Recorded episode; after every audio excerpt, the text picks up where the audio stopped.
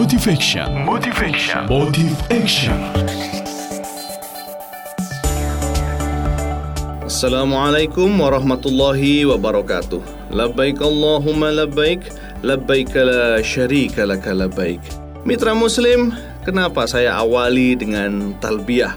Sengaja saat ini saya ingin memotivasi dan mengingatkan kembali bagi yang pengen umroh atau yang sudah umroh terutama untuk bisa memotivasi diri kembali sehingga umrohnya menjadi umroh yang masuk ke dalam diri.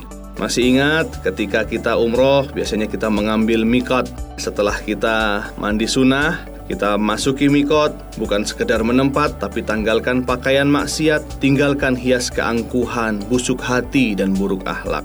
Kemudian kita memakai pakaian ihram yang niatnya adalah kenakan taubat sebenarnya. Tanggalkan ketergantungan pada dunia, bekalkan takwa, tujuan hanya ridho Allah semata. Kemudian kita sholat sunnah, sholat sunnah ihram namanya.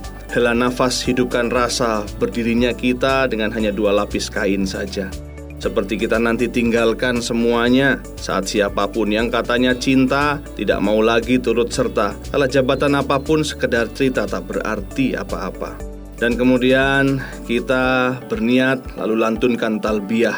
Masih ingatkah yang sudah pernah umroh ketika awal masuk Masjidil Haram, takluk segala resah, terhadir iman di dalam Masjidil Haram di hadapan Ka'bah, seakan tiada lagi hidup di dunia yang tersisa gundah. Mulailah tawaf dengan bismillahi Allahu Akbar Dilurus hajar aswad angkat tangan. Tangan takzim hormat seakan mengecup tangan sang maha rahim maha rahman. Beranjak kita bergerak mengikuti pusaran berputar Bagai semesta alam yang diurus sang penggenggamnya.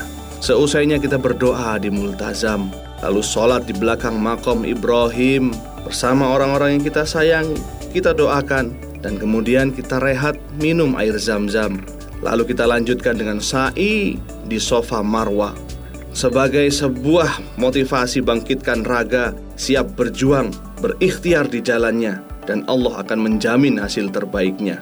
Dan demikian diakhiri lalu kita dengan tahallul. Meringankan hati, letakkan beban jiwa Saat helai-helai rambut tercukur, leraikan dosa Dijadikannya pijar cahaya nanti Menjadi penuntun langkah kita di akhirat sana Di tahallul, inilah gerbang kelahiran diri kita Alhamdulillah itu ringkasan singkat tentang umroh yang sudah pernah menjalaninya. Semoga ini bisa memotivasi dan menyemangati kembali menjalani kehidupan lebih termotivasi mulia dunia akhirat.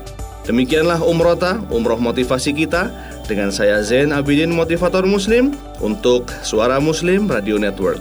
Wassalamualaikum warahmatullahi wabarakatuh.